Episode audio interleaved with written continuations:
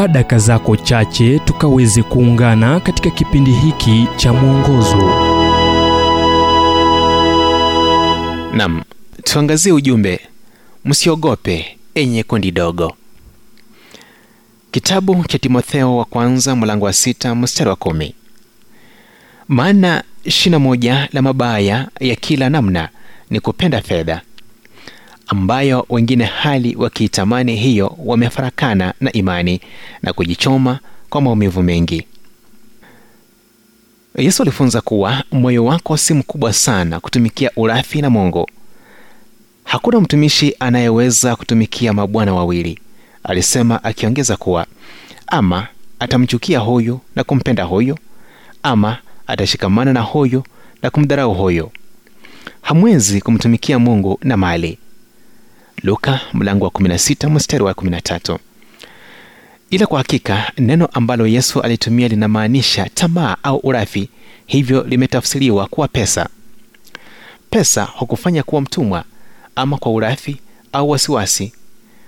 Anasema john piper katika kitabu chake what jesus demands from the world. Wakati huna unaitaka na unapokuwa nazo unakumbwa na wasiwasi kuwa mtu atakupokonya au hata kuwa na nyingi za kudumu. Yesu alifunza kuwa kuna njia moja pekee ya kuondokea mshiko mkuu ambao pesa na vita vinao kwa mtu. Kivipi? Kuwa nazo za kutosheleza hadi usihofu kuhusu kuwa na zaidi? La. Alifunza kuwa alifunza kuwa njia pekee ya kupata uhuru kutokana na ulafi ni kuuondoa juni pipa anaita kilipuzi ambacho kitaharibu kabisa nyumba ya anasa ambayo imetutia kifungoni. Unapata kwa kutoa na kuishi kwa kufa. Yesu alisema kutoa kwa watoto wake kunaleta furaha katika moyo wa baba jinsi baba yako alivyofurahia kukupa kile ulichohitaji.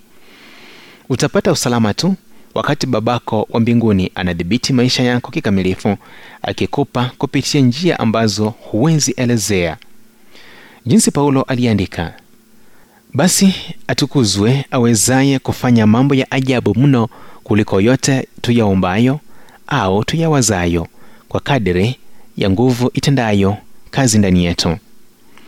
Waefeso mstari wa ishirini. Inafanya kazi. Unaweza thibitisha mwenyewe ujumbe huu umetafsiriwa kutoka kitabu kwa jina strength for today and bright hope for tomorrow kilichoandikwa naye dr harold sala wa guidelines international na kuletwa kwako nami emmanuel oyasi. Na iwapo ujumbe huu umekuwa baraka kwako tafadhali tujulishe kupitia nambari 0722 331 412